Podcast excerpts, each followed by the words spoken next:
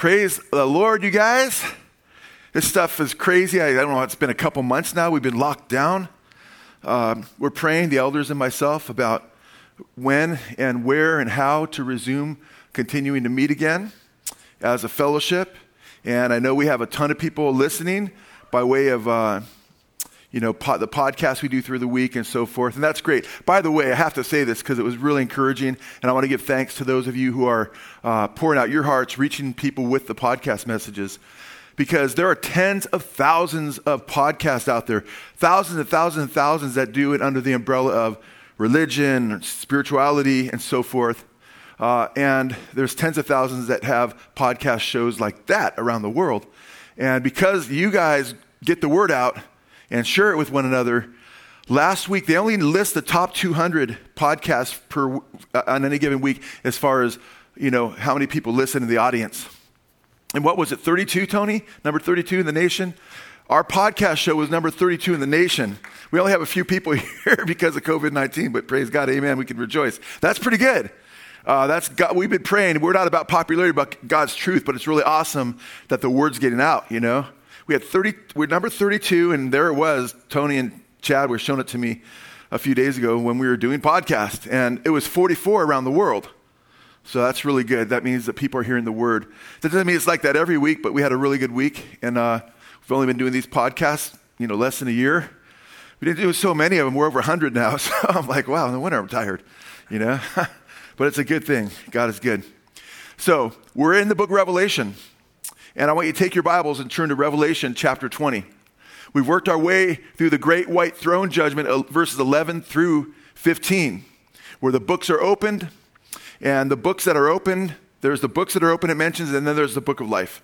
And the books that are open, it's from those books that the dead who come from Hades, because that's a temporary holding facility where people are sentenced right now, they're delivered up at the second resurrection the first resurrection is blessed. That's the one that you and I are going to be part of. Amen. If you're trusting Jesus, blessed and holy are those who have partaken the first resurrection, which is over a thousand years earlier before the great white throne judgment.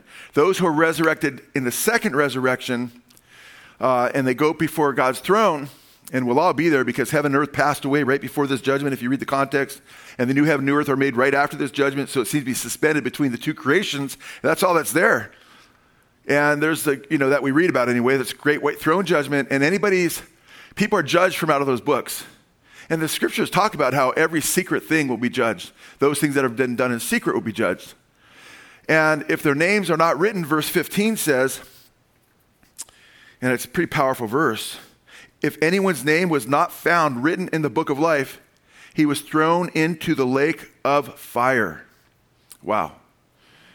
And you read just before that that Satan was thrown into the lake of fire, verse around 10. And Satan's thrown into the lake of fire a thousand years after, about a thousand years after the beast and false prophet are. And it says they're still there when Satan's thrown there. And now the rest of the wicked who are judged, a public judgment, whose names are not written in the book of life, are thrown into the lake of fire. What's the application of this verse to the church? Or what's the application why does the Lord have this here, and why does He want us to be concerned about the book of life? How does that apply to you and me as believers? Well, first and foremost, whoever you are, you want to make sure your name is on the roll. You want to make sure your name is in the registry in heaven. Jesus told his uh, disciples to rejoice. The 70, it says, Don't rejoice that you have power over the demons, but rejoice that your names are written in heaven. Amen. And you can rejoice that your name is written in heaven, that it's written in the book of life, because obviously not everybody's name is written in the book of life. In fact, there's no scripture that teaches that all people, some say, oh, well, everybody's written in the book of life. No. Show me one scripture that says everybody's name's written in the book of life. You can't find it. That's called eisegesis. That's reading into the Bible things that aren't there. So, what's interesting here about this text is that it pertains to those whose names aren't there. How does this apply more specifically to the church? Well, we need to ask that question because it certainly does. Because Jesus has brought up the book of life in Revelation chapter 3, verse 5. The first time he, it's brought up in the book of Revelation. And in that book, well, actually, there's six different times in the book of Revelation that you find the mention of the book of life. So it's interesting that the first time we see it is in Revelation chapter 3. Last week, we did part one of this little series called Staying in the Book of Life. Staying in the Book of Life.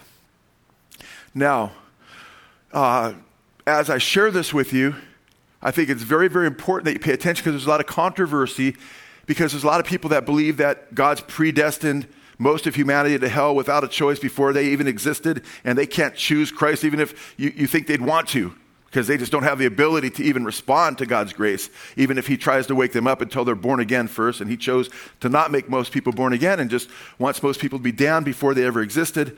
And then He's predestined to select few, you know, to eternal life unconditionally, ultimately, before they existed.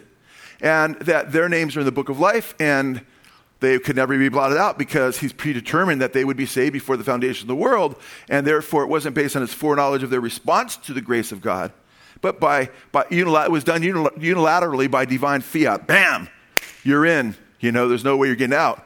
Which is nonsense, what I call boulder dash, okay? When you look at what the scriptures say, it doesn't fit the, the scriptural warnings at all. And when your scriptures when scriptures don't fit into your system, you don't jettison or twist the scriptures to fit, you jettison your theology. But too many people, they just, you know, want to make everything fit. So right now, when you see a lot of the liberals, right, with a lot of the statistics on COVID 19 and so forth, they're just ignoring a lot of the stats, you know, because it doesn't fit their narrative. We want to make sure that we don't do that theologically. Okay? We want to be very, very careful here. It's very, very important that we understand what Jesus is saying to the churches. In fact, we want to pay attention to what Jesus says to the churches because when we look at what he says to the church of Sardis at the very end of chapter, well, chapter 3, verses 1 through 6, the last verse in that little section, verse 6, he says, He has an ear, let him hear what the Spirit says to the churches. You want to know what he's saying to the church of Sardis because it applies to us. And if we go through it briefly again, Revelation 3 1 and 2, to the angel of the church in Sardis, write, He who has the seven spirits of God and the seven stars says this I know your deeds, that you have a name, that you are alive, but you are dead. They were a church that, man, it was like, wow, they, that, that church, man, they're doing things for Jesus. That's the reputation they had. But Jesus says, nah, mm, you're dead. Okay? Then he says, wake up, verse 2, and strengthen the things that remain which are about to die, I mean, there's some spiritual life left, but it's even it remains about to die. For I have not found your deeds complete in the sight of my God. Okay? Works don't save us. Faith, we're saved by grace through faith, but faith without works is dead, and our works show us the, the genuine works that we do are evidence that we know Jesus if we're, if we're walking in righteousness. But they're a dead church, not totally dead, because they need to strengthen things that remain, we're told. Then in verse 3, we read, So remember what you have received and heard and keep it and repent. So remember what you've received and heard, meaning they did receive the gospel. This is a church that had a good start. They received the gospel, they heard it, uh, and then he says, and keep it and repent. I mean, guess what? You need to repent and go back to basically your first love. You need to go back to where you were when you began, when you first received the gospel. Because many of them are backslidden. Even though they'd received the gospel, they'd fallen from their first state and their need now of repentance again. Then the end of verse 3 says, Therefore, if you do not wake up, I will come like a thief, and you will not know what hour I will come to you. Look at all Jesus' thief war- warnings, and when he comes like a thief, it's to destroy the wicked. And he warns his own apostles that they could suffer the same fate if they're not right with him when he returns. And so he tells the church of Sardis that they need to wake up and be watchful spiritually alive. Amen? This is serious stuff, you guys. Very, very serious stuff here. For, verse 4 But you have a few people in Sardis. That's a sad verse. Uh, there's just a few in Sardis who have not soiled their garments. See, it's not as though these others didn't have the garments of salvation because they had received the gospel, but they had soiled their garments. And he says, You have a few who have not soiled their garments, and they will walk with me in white for they are worthy. So there's a few in the church who are overcoming. Okay, they're overcoming. They're, they're following Jesus, they're trusting him, and they're sincere believers that are going forward. Not, no one's perfect, but these, you'd be able to, their spiritual pulses there. They've got a spiritual heartbeat. There's a few of them, okay? Then verse 5 He who overcomes, And how do you overcome? Revelation 12 11. And they overcame him by the blood of the Lamb. That's the, the source of the grounds of our victory, what Jesus did on the cross for us. Amen. That's the ultimate victory. But we have to trust him. We have to have faith in him, right? They overcame by the blood of the Lamb and the word of their testimony. Amen. We believe in our hearts that God raised from the dead. We confess with our mouths that he is Lord, and we shall be saved. Amen. So you overcome him because through what he did on the cross, and also the weapons he's given you to overcome. That's the ground of our victory, but the weapons are through the word of your testimony, and you love not your life even to the point of death, meaning you hold on to the faith to the end. Jesus said, He that endures to the end, the same shall be saved. Amen. Verse 5 He who overcomes will thus be clothed in white garments, and I will not erase his name from the book of life. So there's a lot of people not overcoming, right, in that church, right? They'd received, but they backslid. They soiled their garments. They didn't repent and get back because they're not overcoming. So this promise doesn't pertain to them if they're not overcoming unless they repent, unless they receive again and keep and repent. Amen. He who overcomes will thus be clothed in white garments, and I will not erase his name from the book of life. And I will confess his name before my Father and before his angels. He who has an ear, let him hear what the Spirit says to the churches. That's verses 5 and 6. That's really clear. And if you got ears, man, to hear, you better have ears to hear what he says to the churches. You better listen to what he's saying to the church of Sardis. Because it's only the overcomers that have the promise that they will walk with him in white that he won't blot out their names from the book of life, that he'll confess their names before the Father. Because the other ones are denying him. Titus 1:16 says, "By their works they deny him." You don't just deny him like Peter did with your mouth. And Peter was in big trouble, but he repented. Okay? You could deny him with your lifestyle. You could live a wicked and perverse, rebellious lifestyle, and you could have a reputation. They had a reputation that they were alive, right? Oh, that person loves Jesus. But you could have a secret life to where you're living a wicked life and doing a lot of wicked things, but saying you're a Christian, you have a reputation, oh, that guy loves Jesus, but guess what? He sees your heart. Is the Lord looking at your heart? Does he see a heart that's in rebellion to him? You need to get right.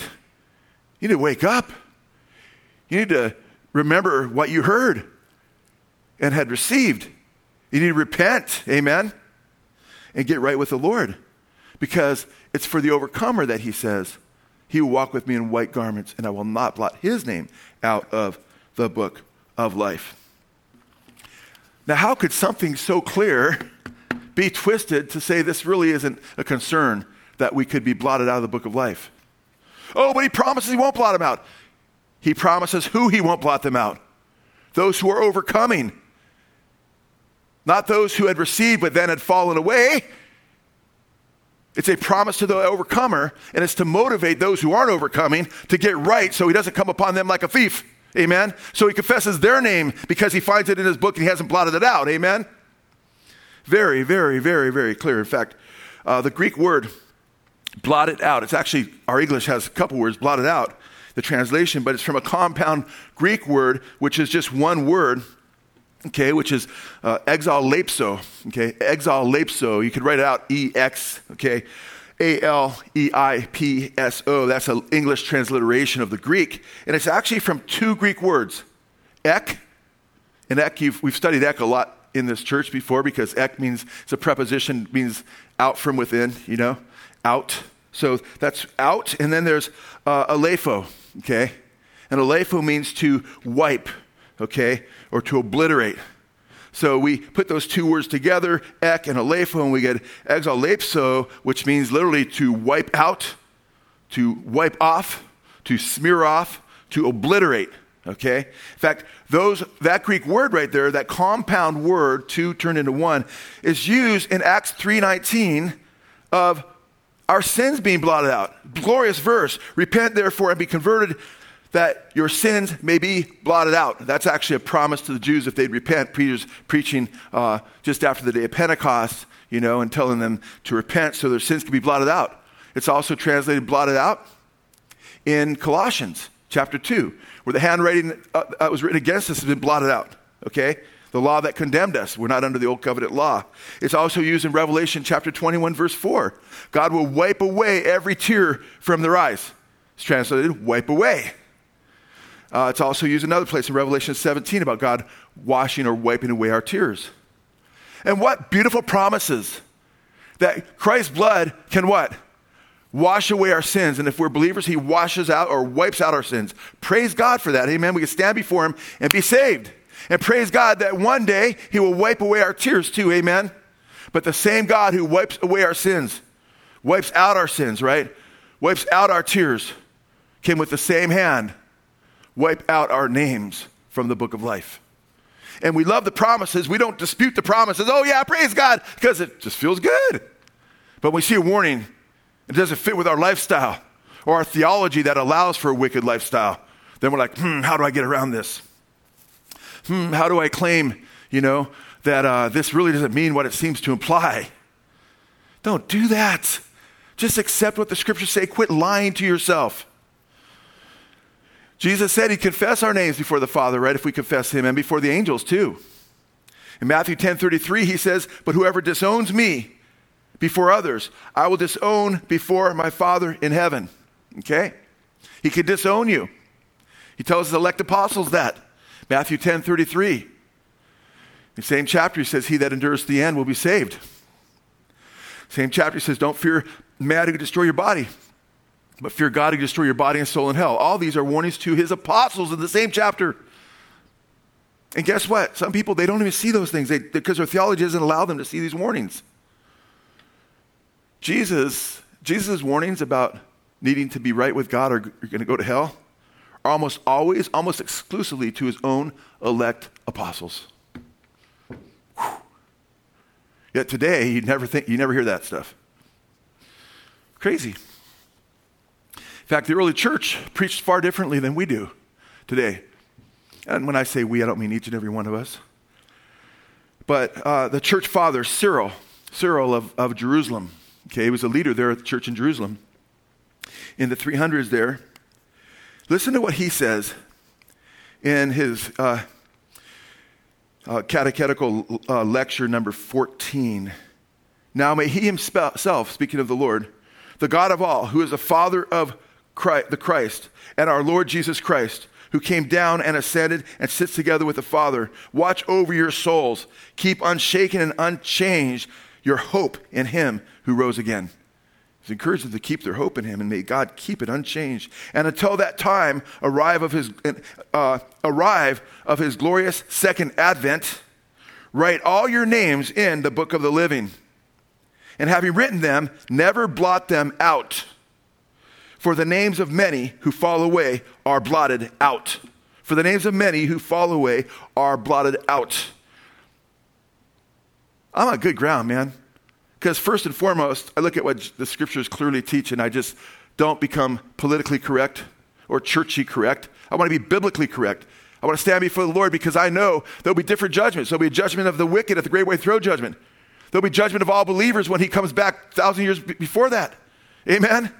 But it says in James chapter 3, verse 1, do not let many of you seek to be teachers, for you shall incur a stricter judgment teachers are going to have their own special, strict judgment.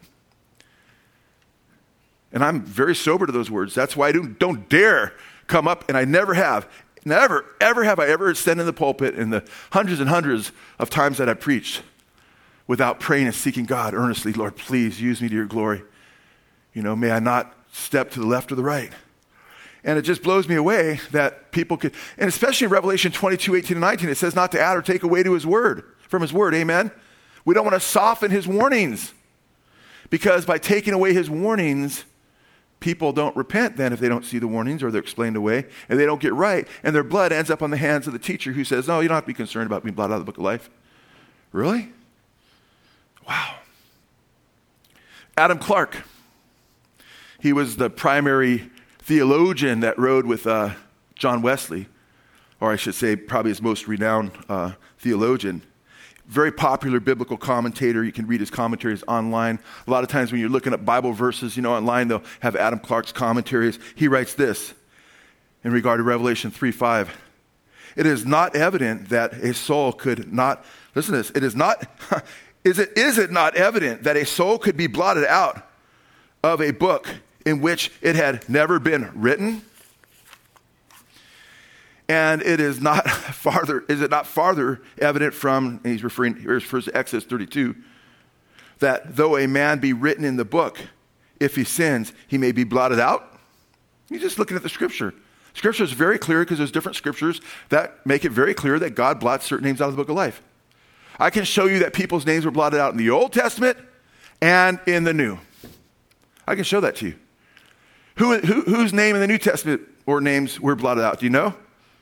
And those of you who've been in theology for years and years and years and years, many of you are saying, mm-hmm, the New Testament. We'll get there.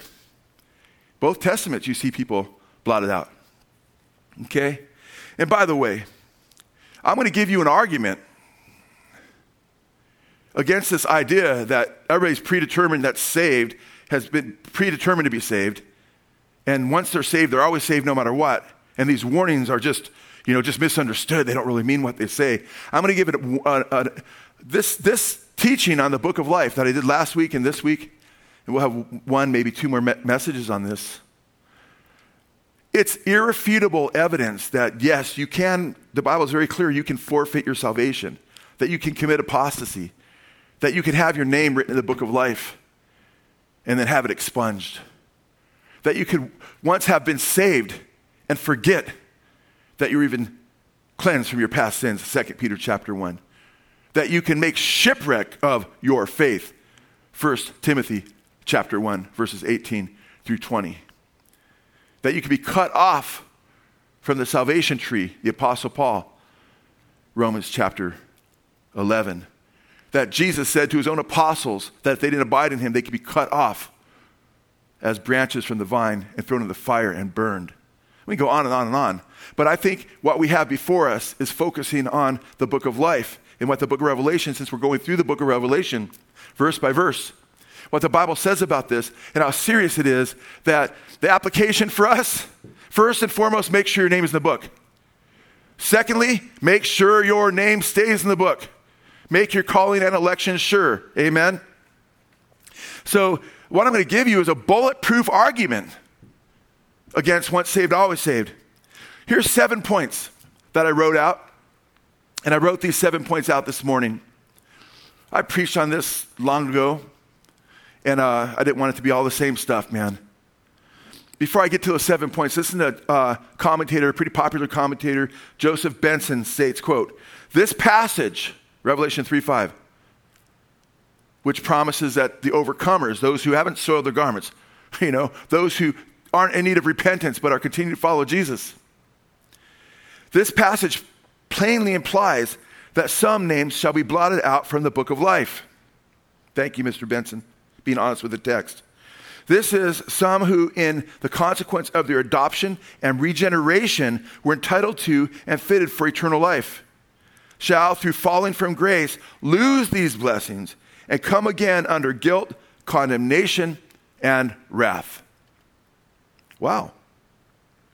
Listen to these seven points, which I believe are unassailable, that make it bulletproof when you're dealing with someone who's caught in a lifestyle, and many, many, you know this, man. We have people, you know, moving to different states and so forth. And one thing we hear over and over and over again, they keep running to other Christians, professing Christians, who are living wicked lives, lifestyles. You know, they're getting drunk at the bars. Every other word's the F word, you know, and they meet them at work, and they're chasing women, fornicating often, or even in adultery. And a lot of them just believe they're saved because they've been taught once they're saved, they're always saved. They don't get warned about well, your garments are soiled, man. You need to wake up and repent, you know? Or he's going to come on you like a thief. No, not me. I mean, right here, it happens in California too. You think it happened more in California, but a lot of Christians in California are on the front lines. So it's interesting. A lot of you, you kind of know whether you're going to follow or not. It's not like a cultural thing like some states. It's like if you're following Jesus, you got to be serious. Well, not totally true. There's a lot of people that aren't still because of false doctrine and I was witnessing, street witnessing outside of a movie theater. And my wife was with me. A few of us were there. And this was, a lot of times we go to different places, but th- we were going for quite a while here in Simi Valley. And that's where you see people come out. And there's a guy just, just totally stoned. I mean, he was the most stoned guy I saw that night. Reminded me of myself before I knew Jesus. Had these headphones on. I could hear heavy metal music. It was back when heavy metal was really popular. Uh, just bla- I, from a distance, like Iron Maiden. I'm like, he's coming toward me. And he's like, just out of the theater. I'm like, Wow. I said, hey, man. I started talking about Jesus. And I, he was visibly staggering. He was like, turns the music down. He goes, Oh, I know Jesus. You know, my dad's a pastor. Okay. His dad, he says, a Plymouth Brethren pastor, not from here in town, but another Plymouth Brethren. And I was like, man, I go, you realize that Paul said drunkards will not inherit God's kingdom. And he said, he held out his hand, he goes, Jesus said, no one could pluck me out of his hand. Ah, my heart broke. I told him, that's a promise. You know, that's a promise for who, guys? Jesus says, My sheep hear my voice, present tense, and they follow me. They follow Jesus. That's a sheep. Amen. A sheep can harden his heart and go astray, though, right? But it's for those who hear his voice, present tense, and follow him that no one can pluck us out of his hands. And no, pause, nobody can pluck us out of his hands. But John 15, a few chapters later, Jesus says, If you don't abide in me, boom, you'll be cut off and you'll be thrown in the fire and burned. No man can pluck you out, but Jesus can cut you off. And I took him to Luke chapter 12 and I showed him where the drunkard, the Lord says, talks about that good and faithful servant who's giving out his meat, the, the word of God, in due season. But if that servant, that good and faithful servant, that refers to him, says, Oh, my Lord delays his coming, begins to beat the maidservants, get drunk with the drunkards. I'll come at a time when he's not ready, and I'll cut him in pieces and put him with the unbelievers. And I said, You know where the unbelievers go? Revelation 21 8. The cowardly, the unbelieving, the abominable, the murderers, the whoremongers, the sorcerers, you know, all liars, you know, idolaters, their places in the lake that burns with fire, which is second death. He sobered up before my eyes. Thank you, Lord. And he said, Wow, I really got to look at that. He'd never heard these things before. And I'm telling you right now, you read the scripture, you'll fear God. But if you have popular teachers filter the scripture for you, your fear of God will diminish radically often. So, the seven points I'll make. First of all, the seven points that I'll give you, okay, not all in this message will be bolstered, but many of them. First of all, according to several passage, passages that we'll look at in this series, only the righteous have their names written in the book of life. That's very, very clear. We'll see that. Only the righteous have their names written in the book of life. And the lost, the names that lost, those who never come to Christ, are never entered in the book. There's no evidence of that anywhere. Number two, second, most of the church of Sardis is backslidden and apostate after having received the gospel but failing to keep it. Indisputable. We just read the text. Number three, it is clear that only the overcomers will not have their names blotted out of the book of life. Amen? Verse 5. Number four, those who fail to be overcomers have their names blotted out and are denied by Jesus before the Father. Amen? Because he only confesses the names of the faithful. Number five, the book of Revelation contrasts overcomers with apostates who are called cowardly. The overcomers in Revelation chapter 21, verse 6, who inherit the heavenly things, but for the cowardly. And that's a word that has to do with recanting your faith turning your back on Jesus because of fear of man. And the fear of man is a snare. The book of Revelation contrasts the overcomers with apostates who are called the cowardly, who recant their faith during times of persecution and are sentenced to the lake of fire according to Revelation 21 8. They're on that. They're in the first, uh, the first names on the list of those who go to the lake of fire among the whoremongers, the sorcerers, those who practice pharmakeia and porneo. You know, the first on the list are the cowards. The Lord's saying, hey, don't be a coward, man. Don't deny my name. Amen. Number six, if names are never erased, why does Jesus give the promise that the names of overcomers will not be erased? You understand?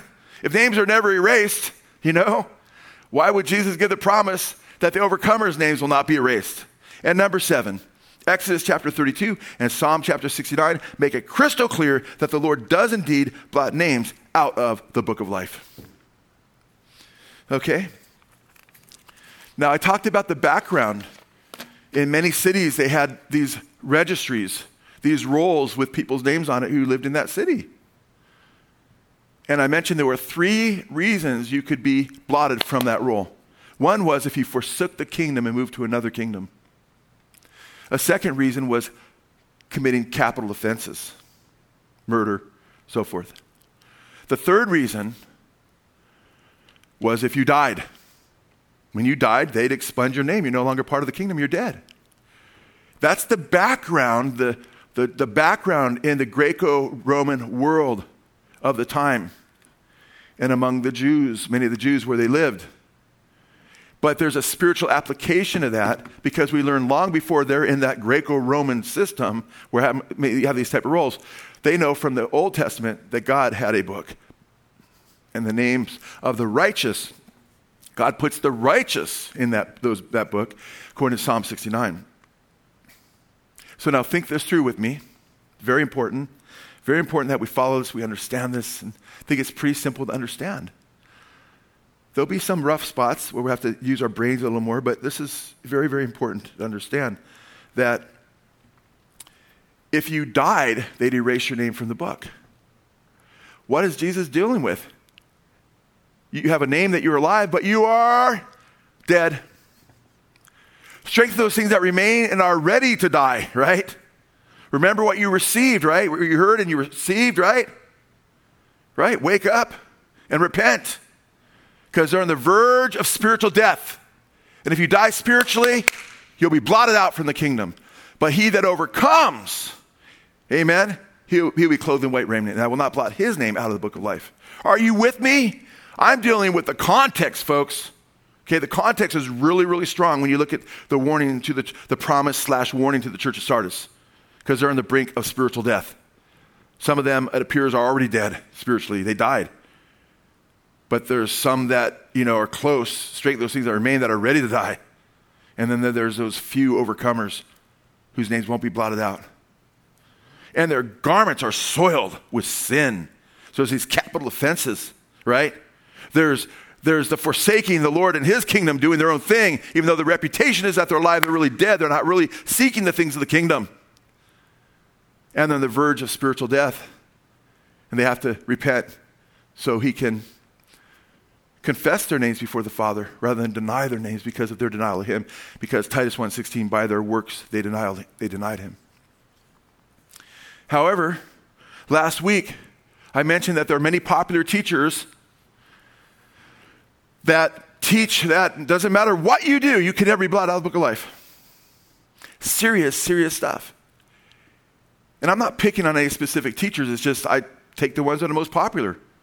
And last week I quoted John MacArthur, but I want to quote a couple others to, uh, today. I'll quote John again a couple times and add a little bit to what he said.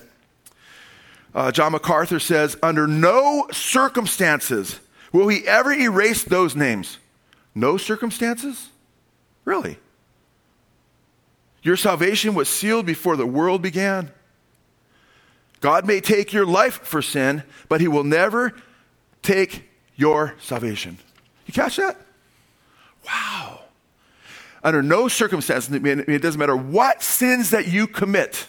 According to John MacArthur, if he chose you from before the foundation of the world and your name was in the book of life, and you take the mark of the beast, you'll still be saved in the end. He teaches that. That there are those who take the mark of the beast and they'll end up being saved in the end. Even though the Bible in Revelation chapter 14 says, if anyone, which is a warning to us too, not just non believers, if anyone, it says, takes the mark of the beast, Revelation 14, he'll have no rest day and night forever and ever, and the smoke of their torment goes up forever and ever. So he says, under no circumstances will he ever erase those names. Your salvation was sealed before the world began. In other words, he believes that God predestined certain people to be saved no matter what they do. Oh, and if they sin, he'll just cut their lives short and take them to heaven. That's the worst kind of license, by the way. You know how many people would love to hear that they could just sin radically and start, you know, chasing girls and having sex with a bunch of girls and rob people and, and that God will just take them early and they get heaven? That's a reward. Ha! That's a reward. Getting heaven early. But they can't fall away. There's no circumstances. Of course, he doesn't give scripture to prove this. Doesn't give a scripture that says under no circumstances will your name ever be blotted out of the book of life. There isn't such. But there are scriptures that say your name can be blotted out of the book of life. This is serious stuff. MacArthur says there is nothing that you could ever make. He puts these words in Jesus' mouth. There is nothing that could ever make me take your name out of the book. I'll never erase it out of my book. That's security. That's John MacArthur putting words in Jesus' mouth that make Jesus contradict the warnings in the New Testament and, and the Old Testament regarding this subject. Don't add or take away to this book, John. Don't add or take away to this book. Jesus said, For the overcomer, which were there only a few at Sardis, because they were overcomers, their names would not be blotted out of the book of life.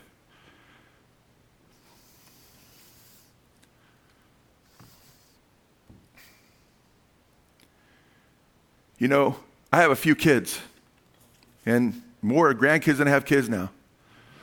And what if I told the grandkids, you know, that I was to going to go to take some of them on a hike, and a few of them were throwing temper tantrums, okay? And I warned them. I warned them very clearly that there's times I've said I'll take you for a hike, but there's times where I said I, I'm not going to you if you're bad.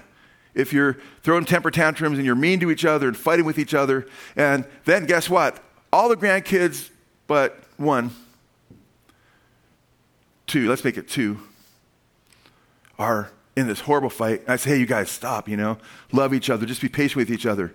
And they turn and sneer at me and they use bad language, which has never happened, thank God, you know, and they start throwing things at each other. And then they all cry because they know the hike might be over. And I say, hey, whoever has been doing what I've asked, I'm going to take on the hike still. Does that mean that the others are going on the hike still? yes or no? No, the implication is obviously not. And Jesus tells those who are overcoming, their names will be written and will be uh, not be blotted out of the book of life. Yet MacArthur says there's nothing that you could ever that, that could ever make me uh, make me take your name out of my book. Who said make him? He's not forced. It's his sovereign choice because of his sovereign will and what he's already revealed about his character in Scripture that if we deny him, he will deny us. And he's faithful to his character under no circumstances. John Piper, another popular Calvinist out there, he uses some double talk here, which is kind of confusing when I'm reading it. Listen to this. I don't think and this is somebody in this church, and John MacArthur gets this two people asking this church, what about the verses? And this person says, what about all the verses that say that you can be blotted out of the book of life? And John MacArthur says he gets the same question. That's because these are people in the church saying, wait, what he's saying doesn't square with what I'm reading. And Piper's asked that question. I don't think it ever says you can be blotted out, he says. Really? At least not in the sense that sometimes God does it. what does that mean? It says we will be blotted out if we fall if we fail to meet certain conditions. You hear that? It says we'll be blotted out if we fail to meet certain conditions. Well, we agree with that. That's why it says a lot of double talk here. Now, whether that ever happens or in God's sovereignty can happen is another question. In other words, maybe there's warnings there that you have to meet certain conditions or blot you out, but whether God really does that because he believes you're predestined, you don't really have a choice in your salvation, right? And you're not going to be blotted out. But he sees the warnings. So he's trying to square the warnings. I feel sorry for these guys, actually. They're constantly trying to square the New Testament warnings, which acknowledge human responsibility in regard to salvation, and trying to square it with a rigid, deterministic theology where everything's predetermined. Doesn't work because it's not a static relationship where we're following a script like robots and make decisions based on predetermination. It's an influence and response relationship where we are held responsible and without excuse if we don't repent and turn to the Lord and receive His grace. Amen? Popular radio and television teacher Charles Stanley, one of those popular teachers out there for many years, says the good news is God, God's pencil has no eraser. This is a book I have that I've read, page 182. I read this a long time ago. I have it heavily underscored, dog eared. The good news is God's pencil has no eraser. You know what scripture he uses for that? To show that God's pencil has no eraser? Zero. They don't exist. Stanley suggests in a footnote, I was just reading this again yesterday, that in his book, it's called Eternal Security Can You Be Sure? By the way, in this book, he teaches in chapter 10 of this book that you could turn against Christ as a false Messiah and reject him as an impostor, and you have nothing to fear. Whew. read Revelation or read Hebrews chapter 10. You'll see that's not true. But he says, Revelation 3 5, the promise that the overcomers' names will not be blotted out of the book of life, but be confessed. He says, uh, this is a, a litotes, okay? Uh, it's in a, a, litotes is a, uh, well, he says, a litotes is an understatement. He suggests this. And this is footnote on page 183. A litotes is an understatement in which an affirmative is expressed, an affirmative is expressed by the negative of the contrary. Okay? So he's trying to reduce it to a figure of speech. It's just a figure of speech. Doesn't mean or imply that if you're not overcoming, you'll be blotted out of the book of life. Wow. He goes on to write no one needs to live with fear that his or her name will be erased from the book of life sometimes in the future, sometime in the future. But if that is the case, Revelation 3:5 is no longer a problem. Revelation 3:5 never was a problem. It's us humans that are the problem, not God's word. It's a problem to his theology. Okay? Because it contradicts his theology, so has to find ways around it, like saying, maybe it's just a figure of speech. Maybe that's what's going on there. Don't hang your salvation on a teacher who claims this may be a figure of speech, and don't bet that you can soil your garments, you can commit apostasy, you can go to sleep spiritually, and then you won't be blotted out of the book of life because popular radio TV teacher says it may just be a figure of speech. Amen? This brought to my thinking again the solemn words of that great 19th century Baptist expositor, by the way, uh, Charles Stanley is a popular Baptist. Uh, Alexander Maclaren was the, called the Prince of Preachers, you know, another Baptist. Not all Baptists have the same views, by the way. And I quoted him at length, a long quote. But I want to just, I, sh- I shorten that quote up because he gives a great warning with regard to what's happened all over the place in the church today when they're excising these warnings. Rather than being concerned that their names be blotted out if they don't overcome, they're blotting out the warnings. Okay? Alexander Maclaren, I quote him again. Listen to this. I will not blot out his name out of the book of life. That is a solemn and tremendous claim that Christ's finger can write and Christ's finger can erase a name from the register. Theological exigencies, and I love that part. Theological exigencies compelled our fathers to deny that.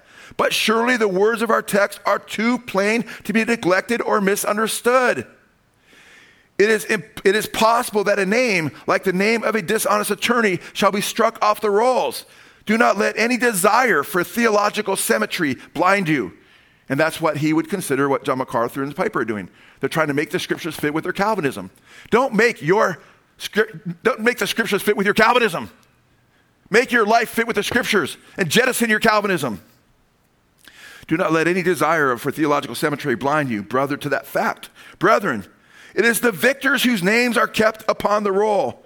These people at Sardis had a name to live, and they thought their names were in the book of life. And when it was opened, lo, a blot. Whew, powerful words. I don't usually quote people twice back to back. Alexander Maclaren is one of the few guys that gets that. That's great. I didn't quote the whole thing I quoted last week. So we need to be very, very careful. And that's basically what Stanley's doing. He's using theological exigencies. He's trying to make it fit his theology. Now, he's different than Piper and MacArthur. John Piper and MacArthur believe wrongly that God's predestined certain people without using his foreknowledge of who would receive him or not. We believe God predestined us according to foreknowledge. It says that we're elected according to God's foreknowledge. 1 Peter 1 1 and 2. It says, Him, we, who, him who we foreknew, he predestined to be conformed to the image of his son. He foreknows, because God's all knowing, he knows the whole future, who's going to receive the gospel and who's not. And he predestines us based on his knowledge. He predestines the plan. Some like to say he predestines the, the plan, but not the man. No, biblically, he predestines the plan and the man, okay? That's why names can be written in the book of life before the foundation of the world because God knows individuals. It's not just the plan, it's just not corporate election, although there is corporate election. We are chosen in Christ. The plan was for whoever will, whoever to come to Jesus. Amen. Because Jesus is chosen one. Then we're chosen in him. And he knows who's going to respond to Jesus and accept him as Lord and Savior. And then we're part of the chosen one. Amen. His plan from the foundation of the world. But individually, specifically, and particularly, he moved on us individually by his Holy Spirit. And his foreknowledge, he knew he would do that. And he related to us individually, drawing us to Christ by his Spirit. But we had to respond. Because Jesus says, Will the Father, the Son of Man be lifted up? and all men be drawn to him. But not everybody responds and will receive the drawing. Amen? So, it's important for us to understand that MacArthur and Piper believe that you can't be out of the book of life because they have a theology that says everything's predetermined, which is based basically in the early church. The great, there was a great heresies going on, and you had all this belief. The Stoics, you, okay, the, the Manichaeans, they all believed in this heavy idea that everything was te- predetermined, and they were considered the Gnostic, the, not the Stoics, but the Manichaeans were one of the Gnostic cults. The early church fathers weren't teaching that form of determinism. They taught that every they didn't teach determinism, but the influence came from Augustine, who was a Manichaean Gnostic for 10 years. And then it came, went from him a thousand years later to John Calvin, who said he could build all his theology on the statements of John Calvin, uh, of Augustine, who was influenced by the Gnostics. So that's where that determinism comes. So they believe everything's predetermined, therefore, how could it be blotted out of the book of life? Where Charles Stanley doesn't believe that everything's predetermined. He, does, he rejects that form of Calvinism. But he does believe that you freely receive Christ, and God knows who will receive you based on his foreknowledge. But he believes after you receive Christ, then you're predestined to stay in the book no matter what. That's where it kicks in for him. So a little bit different things going on there. I don't want to take too much in time and, and being finding precision uh, with regard to their beliefs because I want to cover more text from the scripture. But Charles Stanley, you know, uh, these guys, now, Charles Stanley, I'm going to give you some of his quotes because I think they're, they're very, very important. He says, you get Revelation 3 5 is no longer a problem if you just look at it as a figure of speech, right? Wrong. Okay. Stanley declares, listen to this. Stanley declares, listen, it doesn't make any difference how wicked and how vile you act says you won't lose your salvation. Quote, it doesn't make any difference how wicked or how vile you act. You can never be blotted out of the book of life. So, those fallen, lapsed believers at Sardis, if he was able to preach there, and they'd be like, whoa, the bishop of Sardis, you know, the elder at Sardis, you know, reads the epistle when he first receives it to the church of Sardis because Jesus wrote seven letters to seven churches and he gave them the entire book of Revelation. And they're fear and trembling, like, man, we better get our lives right. We're not overcoming, man. We've been, our, our, our faith has been a sham. You know, we received Christ. It's, yeah, like the letter says, but our hearts got hard. We turned away. Man, you know, he's gonna, he's gonna, we know the overcomers in this church that are serious about God. They love, the, they, they reach out to the lost. They, they live for Jesus. They're excited about him. But man, we're in, we're in trouble. He's gonna come out like a thief, it says. Oh no. Then they get a Charles Stanley tape or the book that I have, Eternal Security. Can you be sure? And they're like, hey, wait a minute. Look what Charles Stanley says. It doesn't matter how wicked or act, vile we act. We don't need to be concerned about our names being blotted out of book life.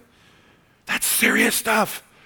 In Jude, verse 4, it warns that certain men have crept into the church unaware, who are turning the grace of God into a license for immorality. In his message entitled God the Holy Spirit, our helper, Charles Stanley promises that one may, quote, sin like the devil, right? And he says he won't, they won't lose their salvation. He says they could sin like the devil and they'll just, they'll just, you know, lose some of the Lord's blessings. Really? How about the blessing of being written in the book of life? wow, this is serious, serious stuff. You could sin like the devil under no circumstances, nothing you could do. MacArthur, Stanley can, you can even take the mark of the beast. And if your name's in the book, you'll be saved in the end. Now, last week I quoted this from John MacArthur. But now I'm going to quote some interesting quotes that respond to this quote from others who believe, like he does, does that there's that, you know, in a former once saved, always saved. By the way, keep in mind, he is not saying if you're chosen, you're predestined, you automatically live a holy life, which he does say sometimes. He says you can sin really bad Under no circumstance, nothing you could do, though, it would, would cause you to have your name be blotted out of the of life, but he may take your life early for, you know, because of your sin. So he's also preaching basically that you couldn't continue to sin, you'll just be taken early. Whew. Now, remember, MacArthur says this I need to explain this because people ask this all the time. He, someone says, he, I will not erase, or he says, being Jesus, I will not erase his name from the book of life. By the way, he doesn't give the context, it's a promise to the overcomer. Keep that in mind. People say to me, Does this mean that God might erase my name from the book of life? I can't believe people ask that question because the verse says, I will not erase his name from the book of life. Really? The person that comes and asks that question, that's what Jesus said about his name? No, that's not what Jesus said about the name of the person asking. You don't know how that person's living. That promise was to those who are overcomers. Okay? What would make someone think that he might when he just said he won't? How can you turn a promise into a threat? This doesn't imply that God puts names in and takes them out at random. By the way, that's another straw man I pointed out last week. Whoever said he takes them out at random, right? He takes them out if you rebel against him and you die spiritually. However, a number, however, a number of people that believe once you're saved, you'll always be saved, MacArthur believes that, disagree with what he's saying there. In fact, the former president of the Dallas Theological Seminary John Walvoord wrote about the possibility of having one's name blotted out of the book of life as being definitely implied in chapter 3, verse 5. Walvoord says, Some have indicated that there is no explicit statement here that anyone will have his name blotted out, but rather the promise that his name will not be blotted out because of his faith in Christ. The implication, however, is such, is such that it is a possibility. Okay? Now, John MacArthur says, well, Listen to this. This is Robert L. Thomas. Okay? I have his commentaries of two big volumes of the book of Revelation. He was the professor of the New Testament at Master's College. He was a co founder of Master's Seminary, where John MacArthur is president. In fact, John MacArthur recruited him from the seminary where John MacArthur was taught because he was John MacArthur's Greek teacher. And listen to him bring correction to John MacArthur's viewpoint. Robert Thomas, Robert L. Thomas, says of John MacArthur's view, and people, others that hold that view, he's not specifically talking about John MacArthur, but those that hold that view, it fails to deal with the important factor. The promise to the overcomer is an empty one, unless the possibility exists that such a blotting out could occur. Amen and amen. What incentive is furnished by being promised deliverance from something that could not happen? right? And not blotting referred to in this verse must, more, uh, must be more than a figure of speech. Ooh, deals with Stanley there too. And Hodges and some of those guys that are part of the, you know, cheap grace movement. So the possibility of having one's name erased from the book is real and needs to be accounted for in connection with the promise in Revelation 3 5. So says Robert L. Thomas on page 261 through 263 of uh, the first volume of his exegetical commentary on the book of Revelation. J. William, J. William Fuller, who wrote an article for JETS, which is the Journal of the Evangelical Theological Society, states A command that everyone keeps is superfluous, and a reward that everyone receives for a virtue that everyone has is nonsense. Interesting. So let's ask the question Does God have an eraser? Does God blot out names? Go to Exodus chapter 32. First time you mention, we, we see uh, the book of life in the Holy Scripture. It's interesting. Moses had ascended the mount. They're waiting for him to return. He's going to receive the Ten Commandments. And it says, when they saw that he delayed his coming, they began to have like an orgy, you know, worship a golden calf, fell into radical sin and idolatry, depravity. And by the way, that's a picture of what's happening now. Jesus talked about those who say the Lord delays his coming. And they're professing to be believers, but they're living wicked lives and turn to paganism in the name of Christ. And look, look at the warning here. It applies to them as well if they don't turn back. Moses says in chapter 32, verse 31, and verse 32 Alas, this people has committed a great sin, and they have made a God of gold for themselves. But now, if thou wilt forgive their sin, and if not, please blot me out from thy book, which thou hast written. Wow. Moses wasn't Calvinist. Moses knew his name was in the book of life, and no, Moses knew that his name could be blotted out. But God wasn't going to blot his name out for what these other folks had done. Okay? Does God reply by saying, Moses, haven't you read Charles Stanley's book that I don't have an eraser? No, doesn't say that. In fact, on the contrary, the Lord emphatically states just the opposite. Verse 33 and 34. And the Lord said to Moses, Whoever has sinned against me, I will blot him out of my book. But go now, lead the people where I told you to. Behold, my angel shall go before you. Nevertheless, in the, the day when I punish, I will punish them for their sin. Wow. Wow. That's Revelation chapter 21, verse 8. Talks about idolaters and how their place will be in the lake of fire. Okay?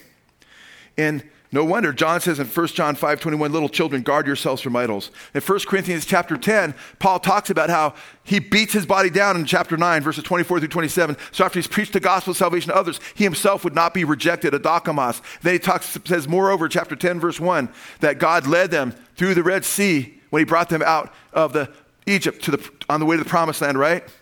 And they ate from this, they drank from the spiritual rock, amen? They were baptized in the sea of Moses. They drank from the spiritual rock, which he said was Christ. They had all these experiences, right, of, of Christ. Yet with many of them, he was not pleased. And he talks about different incidents where he wiped them out because of idolatry and gross sin. And then Paul said these things were written down as examples so we don't fall in the same way that they did. Then he says, keep yourselves from idols, flee idolatry. Amen? So these things that we read in the Old Testament pertain to us today. We're supposed to draw a line. When we read the book of life, where do we learn about the book of life?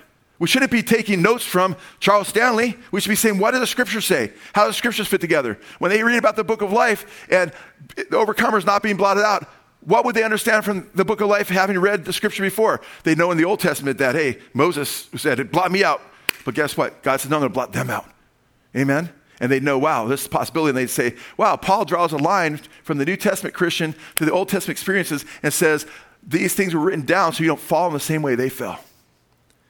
And he warns them in chapter 6 in the same book, verses 9 and 10, that if you live wicked lifestyles, you will not inherit God's kingdom. That's even scarier than not entering the promised land because we're talking about God's promised land. Amen. This is all very, very important. All very, very important. Now, it's interesting. Bible says it's a terrible thing to fall into the hands of the living God, for our God is a consuming fire. In the Old Testament says that, but I would just quote it to you was Hebrews chapter 10, verse 31, and chapter 12, verse 29. It's also in the New Testament. Now, we also can turn to Psalm chapter 69. Go to Ch- Psalm chapter 69 if you have your Bible.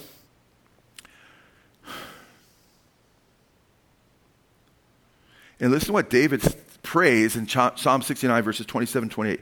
Charge them with crime upon crime. Notice he says them. Charge them with crime upon crime. Do not let them share in your salvation. May they be blotted out of the book of your, of, listen to this. May they be blotted out of the book of life and not be listed with the righteous. Did you catch that? Charge them with crime upon crime. Do not let them share in your salvation because the book of life is a book of salvation. It's life, eternal life. May they be blotted out of the book of life and not be listed with the righteous. So notice the book of life is the names of the what? The righteous. Not everybody, it's got the righteous in it. And it has to do with salvation. It's the book of life. And he prays that may, may they be blotted out of the book of life. He's praying about his persecutors. He's praying about apostates that hate Yahweh, okay, that turn away from Yahweh. Now, John MacArthur uses a theological exigency, the very theological exigencies which Alexander Maclaren warned about. MacArthur erroneously claims that Exodus chapter 32, verse 33, and Psalm chapter 69, verse 28, which both show that names have been blotted out of the book of life, okay? He states, quote, the threat then is not eternal damnation, but physical death. Without, he, he says it's not physical, death, it's not spiritual damnation, it's just physical death. That's all God's concerned about there. That's more eisegesis, reading into the text things that aren't there by John MacArthur. Wrong. I'm sorry. I got to make these things straight. Because I know there's tons of people that Jesus wants to get his words, his promises, warnings to. They're not getting them because of the false teachings that are going on these days that are serious. I don't condemn John MacArthur. I put him before God. Okay, I know he has a lot of really good, solid things, but I also know there's some very, very serious things. And I'm not the one who ultimately judges him. God is, but I'm like, this is serious stuff. Now, it's interesting. He says, the threat then is not eternal damnation, but physical death. Remember, he said earlier er, in the New Testament, Oh, he won't blot your name out of the book of life. Now, here he blots it out, but it's just the book of the physically living. What? The physically living among the community of Jewish believers. Oh, really? He says, May their name not be written with the righteous. May they not come into your salvation. He's talking about more than physical life. Okay? Interesting. Robert L. Thomas, the professor of New Testament at MacArthur's Master's Seminary before he died, who taught John MacArthur Greek, stated that, quote, the distinction, he's talking about the distinction between uh, uh, different alleged books, the book of life in the Old Testament and the New Testament, that John MacArthur is trying to make. He goes, this distinction is arbitrary. However, consistency, consistency, consistency, he says, demands that both refer to spiritual death. Amen. Amen. You're just adding things, John, because you don't want the text to say what it says, because you're more concerned about your theology which is very man made, than the words of the Lord. I'm sorry, that's what it amounts to. Charles R. Smith surveyed 16 passages in Scripture on the book of life and related passages and concluded that the Old Testament refers to several divine registers or books. It is, uh, he, says, he says, it is unlikely that any refer to mere physical life alone. Rather, all specify the recipients of special divine blessings. Charles Stanley, Charles Stanley, trying to explain away these warnings, says David simply wants their lives shortened. Just wants their lives shortened. It would be rather disconcerting to think that a man after God's own heart would pray for the removal of someone's name from the Lamb's Book of Life. If you think about it, it doesn't really make sense. Really? How about if the Lord, how about if the Lord's will, he said, if, if that people reject him and hate him, they'd be blotted out of his book, which he stated in, in uh, Deuteronomy chapter 32, verse 32 and 33, right? That's his will. Okay? His will is that everybody would come to him and be saved. Amen. But there's an antecedent will that if you reject him and hate him, then that you receive divine judgment because he's a just God. Amen. But David doesn't pray, send them to hell. Okay? He says, may they be blotted out of the book of life, and may they not be recorded with the righteous. Oh, well, it's just physical death. Um, no. If you're not in the book of life, it says in Revelation chapter 20, verse 15, anybody whose name was not written book of life went where? To the lake Havasu? Lake Tahoe? Lake Shasta? No, the lake of fire. This is serious stuff. Serious, serious, serious stuff, guys. Wow. And if anyone's name was not found written in the book of life, he was thrown into the lake of fire, Revelation chapter 20, verse 15. Thus saith the word of God. Okay, this is serious stuff. Now, by the way, Jesus' is high priestly prayer, you know, he prayed. Listen to what he prayed after Judas went to betray him. Jesus spoke these things, lifting up his eyes to heaven. This is right before his crucifixion, after Judas betrayed him. He said, Father, the hour has come to glorify your Son, and the Son make, that my Son may glorify you, even as you have given him authority over all flesh, that to all whom you have given him, he may give eternal life. He gives eternal life to everyone who comes to him, right? And everyone that's been given to him. And he says, While I was with them, I was keeping them in your name. He's talking about his apostles, which you have given me. And I guarded them, and not one of them has perished, but the son of perdition, so that the scripture would be fulfilled. Catch that? None of his apostles perished at that point, except the son of perdition, that the scriptures might be fulfilled. What scriptures were to be fulfilled? If you read Acts chapter 1, verse 16, you see it's the Holy Spirit that inspires them to replace Judas. And we read, in, uh, we read this in Acts 1.16. Peter says, Brethren, the scripture had to be fulfilled, which the Holy Spirit foretold by the mouth of David concerning Judas who's, who became a guide to those who arrested Jesus. For it is written in the book of Psalms, Let his homestead be made desolate, and let no man dwell in it, and his office let another man take. Guess what? One of those passages is quoting Psalm 69, the passage where David prays, May their names be blotted out of the book of life. May they not come into the salvation. May they not be written of the righteous. Judas's name was in the book of life. I say to you, Old Testament, is the, uh, Exodus uh, chapter 32, 32 and 33, verses 32 and 33. Psalm 69, but Psalm 69 applies to the New Testament. Judas' name is blotted out of the book of life. Peter says the Holy Spirit said this, and it was a fulfillment of Psalm 69. He quotes a couple different passages, one from Psalm 69, which is the same passage where he's praying that their names be blotted out of the book of life. Oh, well, then it's just Judas. No, it's not may his name be blotted out, singular, it's their names. There's more than his name that'll be blotted out. Read Revelation 3 5. There's many who soiled their garments that need to repent, or their names will be blotted out. Are you with me? This is so clear. It says Judas fell from his apostleship and another replaced him. It says he went to his own place. He didn't go to heaven. He's a son of perdition, the son of destruction. And his name was blotted out of the book of life, according to Psalm 69 and Acts chapter 1 when you compare the verses. This is heavy stuff. So, how does this apply to your life? Revelation 3 1. Don't be a hypocrite. To the angel of the church in Sardis, write, He who has an ear, let him hear what the Spirit says to the. Uh, uh, I'm sorry. He who has the seven spirits of God and the seven stars says this I know your deeds, and you have a name that you are alive, but you are dead. Okay? Don't be hypocrite. Make sure that you're not living off your reputation. Make sure you're living off of every word that proceeds from the mouth of the Father. Amen. Make sure you're living by the word of God and following the Lord. Chapter verse 2. Wake up. He says, Wake up and strengthen things that remain. You need to wake up. Make sure you're not like the 10 virgins who fell asleep. And make sure, especially, you're not like the five virgins who fell asleep and had no oil. And it was too late when they did wake up because had already come. And they knock and they let us in because they didn't have any oil, which represents the Holy Spirit. They don't have the light because the lamps give light, and the, your word is a lamp to my feet and a light unto my path. They don't have any of that. And they finally find it, it's too late. They couldn't find their way there. They knock, and the Lord says, And I don't know you. He didn't say, I never knew you there because he knew them. He said, I don't know you. Didn't let them in. Okay? Chapter 3, verse 2, Church of Sardis and strengthen the things that remain, which are about to die, for I have not found your deeds completed in the sight of my God. Okay? You need to strengthen what remains, okay? Strengthen what remains. I don't care how weak you are spiritually, strengthen it now. How do you strengthen your physical muscles? You work out, amen. How do you strengthen your faith? Okay, you exercise your faith, amen. Read the Word of God. The Bible says faith comes by hearing, and hearing by the Word of God, amen. Okay, you read the gospel, you read His message to you, His love letter to you, amen and He'll strengthen you. Seek the Lord in prayer. Return to your first love. Do those things you did at first. Okay? In fact, in Jude, verses 1, 20, I'm sorry, Jude chapter 1, verses 20 and 21, you can also strengthen your faith through prayer. Pray and seek the Lord.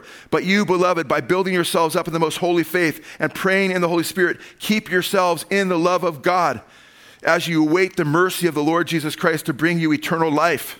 Okay?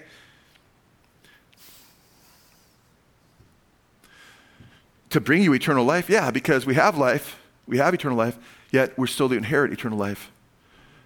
We're secure in Christ, but guess what? You better be in Christ. And you're not ultimately eternally secure until you're securely in eternity. So you want to make sure you're putting your faith in the Lord. But you, beloved, building yourselves up in your most holy faith and praying in the Holy Spirit, cry out to the Lord. Respond to his word. That's how you came to faith in the first place. Now just grow those things that remain Stay in the Word. Get in the Word. Read His Word. Dedicate yourself to being in His Word. Immerse yourself in His Word. Meditate it on the day and night. Say, Lord, help me grow. Amen. And cry out to Him and put Him first in your life. Amen. 3a. So remember what you've received and heard and keep it and repent. Remember. Remember. Said to the church at Ephesus in the same letters, you know, remember from whence thou art fallen, repent and do what you did at first. Amen. Return to your first love, right? We need to hold on, receive the gospel. We need to hold it fast. He said, keep it.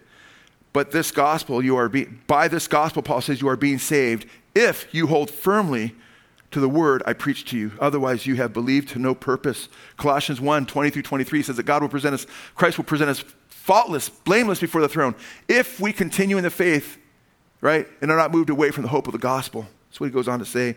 1 John 2, verse 23 and following Whoever denies the Son does not have the Father. The one who confesses the Son has the Father also. As for you, let that remain, abide, stay, Greek words meno, in you, which you heard from the beginning. See what you heard from the beginning. If what you heard from the beginning abides in you, and you will abide, you abide in the Son and in the Father. This is the promise which he himself made to us, eternal life. These things are written to you concerning those who are trying to deceive you. Verse 3 B, therefore, if you do not wake up, I will come like a thief, and you will not know at what hour I will come upon you. Wake up, or Jesus will come upon you as a thief. That's how you apply this, man. You become spiritually alert. You look at the signs of the times. You focus on Jesus. You recognize when he comes like a thief. Matthew chapter 24, Luke chapter 12, 1 Thessalonians chapter 5, Revelation chapter 16 is always destruction. It's not a good thing he comes like a thief. Revelation 16, 15, Jesus says, Behold, I am coming like a thief. Blessed is the one who stays awake and keeps his clothes so that he will not walk about naked and men see his shame. Verse 5, he who overcomes will thus be clothed in white garments, and I will not erase his name from the book of life, and I will confess his name before my Father and his angels. Praise God. What a glorious day when he confesses our names before the throne. Amen. For those of you who are abiding, for those of you who are continuing to be overcomers and trusting Jesus. Amen. You're going to hear when he returns or when you die, well done, good and faithful servant. Enter into the joy of the Lord. It's going to be a glorious day. He's going to confess your name because it's going to be in the book. Amen? He's going to find it in the book. Here it is. You know, he already knows it's in the book. Whew. Verse 6, the very last verse of that letter. He who has an ear, let him hear what the Spirit says to the churches. That means it applies to us. Revelation 1 3. Blessed is the one who reads aloud the words of this prophecy. That's for you and me. And blessed are those who hear and who keep what is written in it, for the time is near. Brothers and sisters, if anyone's name is not written in the book of life, they're thrown into the lake of fire. Revelation 2015. Make sure your name stays in the book. Amen. Just abide in Christ. Continue to trust Him and follow Him. And for those of you who are not written in the book, you haven't turned to Jesus yet, Guess what it says in Revelation 22 17? The last book, in the last chapter, the last book of the Bible, one of the last verses says, The Spirit and the bride, that's the Holy Spirit and the bride, the church, say, Come.